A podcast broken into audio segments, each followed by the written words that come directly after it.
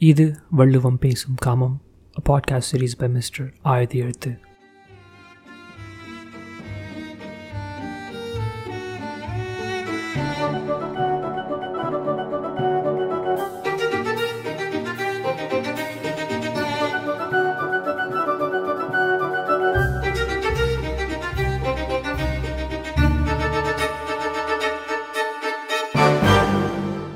காதல் இந்த வார்த்தையையும் இந்த உணர்வையும் கடந்து வராத மனிதரையே இந்த உலகத்தில் நம்ம பார்க்க முடியாது.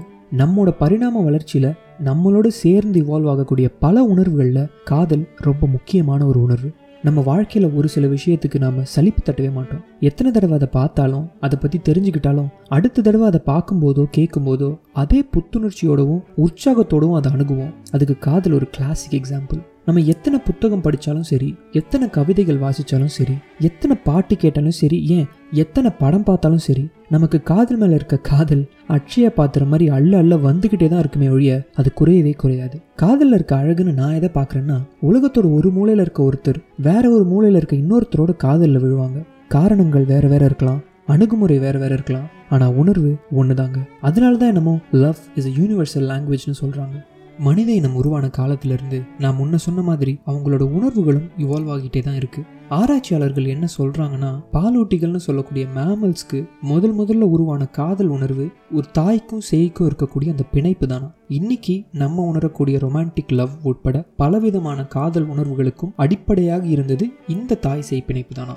இது ஒரு பக்கம் இருக்க. இந்த ரொமான்டிக் லவ்னு வரும்போது நான் எக்ஸைட்டடாக எக்ஸ்ப்ளோர் பண்ணுற ஒரு விஷயம் என்னன்னா இந்த போயட்ஸ் ரைட்டர்ஸ் அண்ட் ஆர்டிஸ்ட் இவங்க காதல் எப்படி அணுகிறாங்க வெர்சஸ் இந்த ஃபிலாசபர்ஸ் இருக்காங்கல்ல அவங்க காதல் எப்படி அணுகிறாங்க அப்படிங்கிறது தான். நான் ஒரு set of philosophers and poets உடைய அப்ரோச் டுவர்ட்ஸ் லவ் எடுத்து வச்சுருக்கேன். அவங்க காதலை பற்றி என்ன சொல்கிறாங்கன்னு பார்க்கலாம். முதல்ல Rumi a famous Persian poet. அவர் என்ன சொல்கிறாருன்னா goodbyes are only for those who love with their eyes because for those who love with heart and soul there is no such thing as separation அதாவது பிரிவுங்கிறது மேலோட்டமாக கண்களால் காதலிக்கிறவங்களுக்கு மட்டும்தான். ஏன்னா மனதளவுலையும் உயிருக்கு உயிரை காதலிக்கிற யாருக்குமே பிரிவுங்கிறதே கிடையாது. அடுத்து E E Cummings an American poet I carry your heart with me I carry it in my heart I am never without it anywhere I go you go உன்னுடைய இதயம் எப்பவுமே என்கிட்ட தான் இருக்கும். அது என் இதயத்தில் வச்சுருக்கேன். அது இல்லாமல் நான் இருந்ததே கிடையாது. நான் எங்கே போனாலும் நீ என் கூடவே வருவ. அடுத்து Ella wheeler Wilcox American poet. அவங்களுடைய ஒரு போயமில் என்ன சொல்கிறாங்கன்னா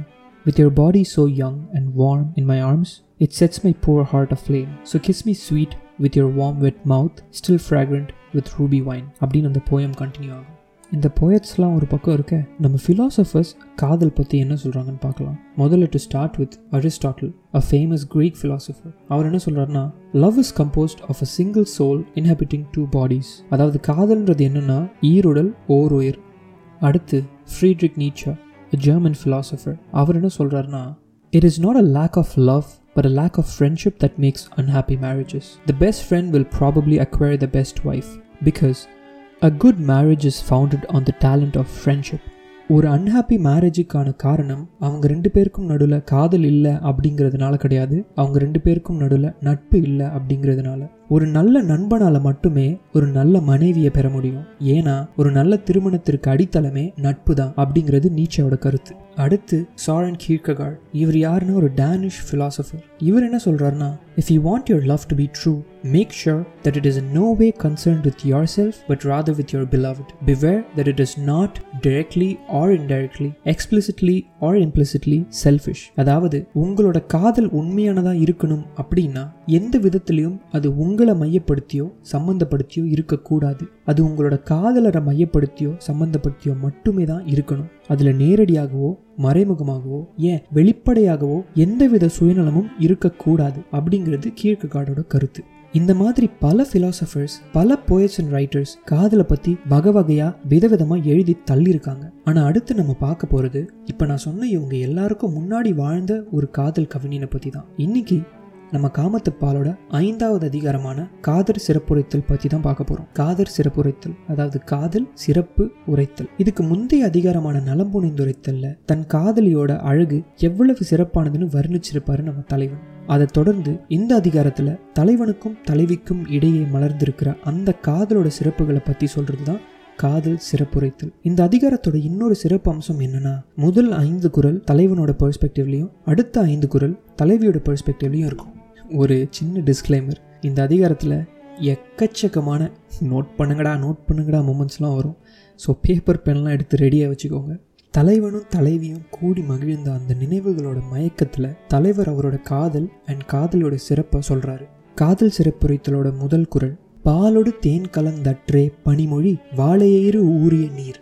மென்மையான மொழி பேசக்கூடிய தன் காதலியோட முத்தத்தை பற்றி தலைவன் சொல்கிறாரு தன் காதலியோட ஏரில் சுரந்து ஊறிய உமிழ் நீர் எப்படி இருக்குன்னா பாலம் தேனும் கலந்து குடிச்சா எவ்வளவு இனிமையாக இருக்குமோ அந்த அளவுக்கு இனிமையாக இருக்கான். எனக்கு தெரிஞ்சு இதுதான் தமிழ் மொத்தத்தோட கரெக்டான டெஃபினேஷன் நினைக்கிறேன். ஃப்ரெஞ்ச் கிசா அப்படின்னா அப்படின்னு கேட்கக்கூடிய அளவுக்கு அழகாக வர்ணிச்சிருக்காருல அடுத்த குரல் உடம்போடு உயிரிடை என்ன மற்றன்ன மடந்தையோடு எம்மிடை நட்பு. இது ரொம்ப அழகான ஒரு குரல். அவங்க ரெண்டு பேருக்கும் இருக்கக்கூடிய காதல் எந்த அளவுக்கு மலர்ந்திருக்கு அவங்களுக்குள்ள இருக்கக்கூடிய நெருக்கம் எந்த அளவுக்கு வலிமையாக இருக்குன்னு சொல்ற குரல். ஒரு உடம்பும் உயிரும் எப்படி ஒன்னோட ஒன்று பிரியாம இருக்கோ அப்படிப்பட்ட நெருக்கமான உறவு தான் எனக்கும் என் அவளுக்கும் இருக்கக்கூடிய நட்பு. இங்க கவனிக்க வேண்டிய விஷயமே இந்த நட்பு தாங்க ஏன் இவங்களோட காதல் நட்போட கம்பேர் பண்றாருன்னு பார்த்தா இதுக்கு பல காரணங்கள் இருக்கு. நட்புன்ற வார்த்தைக்கு தோழமை உறவு அப்படின்னு பல அர்த்தங்களை தாண்டி காதல்னு ஒரு அர்த்தம் இருக்குது ஒருத்தரோட மனசை ஒருத்தர் புரிஞ்சு நட்பு பூண்டவர்களால் மட்டும்தான் காதலர்களாக இருக்க முடியும். சரி எவ்வளோ உறவு இருந்தும் ஏன் நட்போட காதலை ஒப்பிடுறாங்கன்னா நட்பில் மட்டும்தான் எந்தவித வேற்றுமை இல்லாமல் இன்ப துன்பங்கள் சேர்ந்து ஃபேஸ் பண்ணி எந்தவித ஏற்றத்தாழ்வும் இல்லாமல் சம உரிமையோட பழகக்கூடிய ஒரு உறவு. இந்த விதமான உறவு தான் காதலர்கள் கிட்ட இருக்கணும். அண்ட் இந்த அளவுக்கு சிறந்த உறவு தான் எங்க ரெண்டு பேரோட உறவுன்னு தலைவர் சொல்றாரு. இதுல இருந்து நமக்கு இவங்களோட ரிலேஷன்ஷிப் எந்த அளவுக்கு மெச்சூர்டான ரிலேஷன்ஷிப்பா இருக்குங்கிறதும் தெரிய வருது. எனக்கு இந்த குரல் படிக்கும்போது நீச்சையோடைய வார்த்தைகளும் எதிரொலிச்சுக்கிட்டே இருந்ததுங்க. அடுத்த குரல் கருமணியிற் பாவாய் நீ போதாயாம் வீழும் திருநுதற்கு இல்லை இடம்.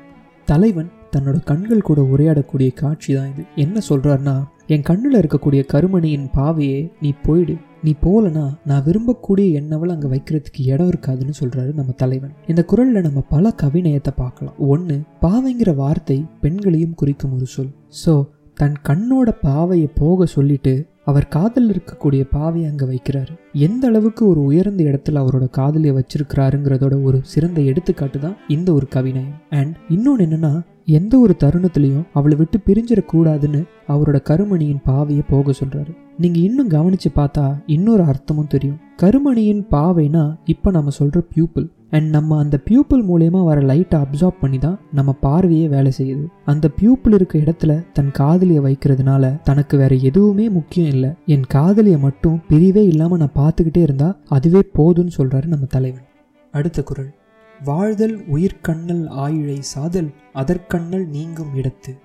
ஆய்ந்து தேர்ந்தெடுத்த அணிகலன்களை அணிந்துள்ள அவளை சந்திச்சு பிரியக்கூடிய ஒவ்வொரு முறையும் நான் வாழ்ந்து வாழ்ந்து சாகுறேன். நான் அவளோட இருக்கும்போது என்னோட உயிர் வாழுது. நான் அவளை விட்டு நீங்கி போயிட்டா என் உயிர் போயிடுதுன்னு சொல்லி தவிக்கிறாரு நம்ம தலைவன். இதை இன்னொரு விதமா எப்படி பார்க்கலான்னா தன்னோட உயிரே தன் காதலிக்கிட்டு தான் இருக்குன்னு தலைவன் சொல்றதாகவும் பார்க்கலாம். அடுத்த குரல். உள்ளுவன் மண்யான் மரப்பின் மரப்பரியேன் ஒள்ளமர் கண்ணால் குணம்.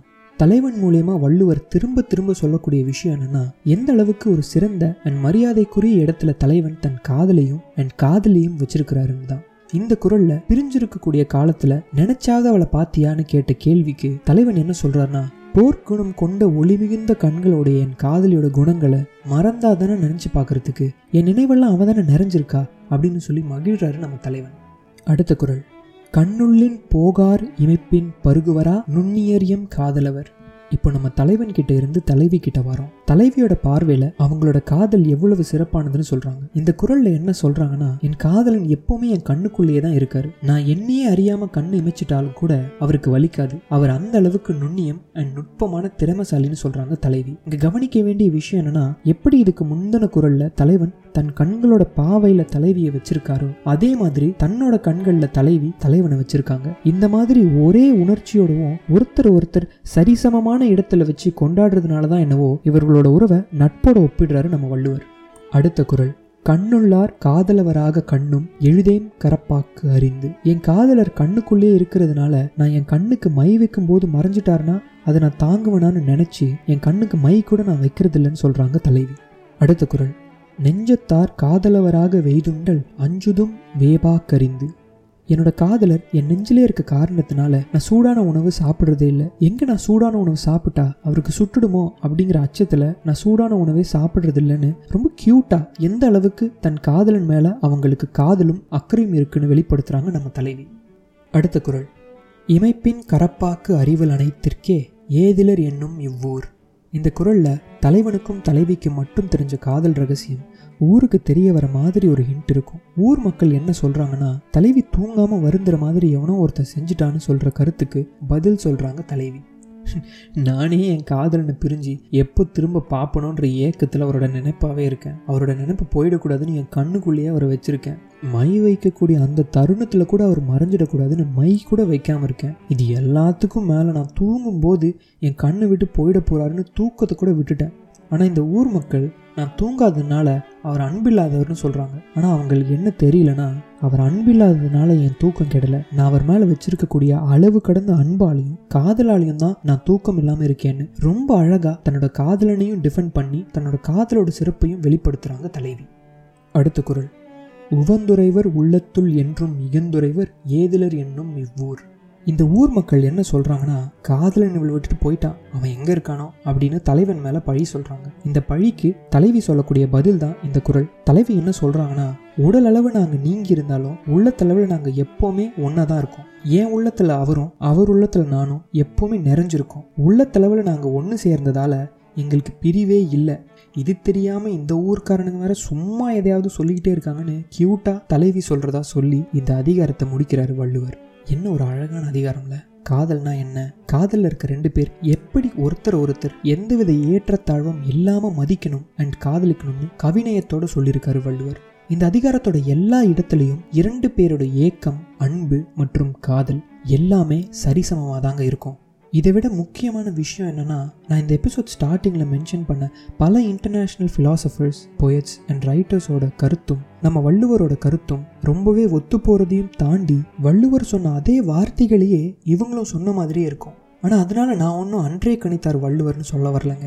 மேற்கத்திய ஃபிலாசபர்ஸ் போயட்ஸ் அண்ட் ரைட்டர்ஸ் அவங்களோட கவிதைகளையும் தத்துவங்களையும் கொண்டாடின கொண்டாடுற நம்ம வள்ளுவரை கொண்டாட மறந்துட்டோமோ அப்படிங்கிற கேள்வி மட்டும்தான் என் மனசில் எழுது. இந்த அழகான குரல்களும் கேள்விகளும் நம்ம மைண்டில் உலாவிட்டு இருக்கக்கூடிய இந்த தருணத்தில் நானும் வள்ளுவனும் விடைபெற்றுக்கிறோம். Signing off mister Aayutha Ezhuthu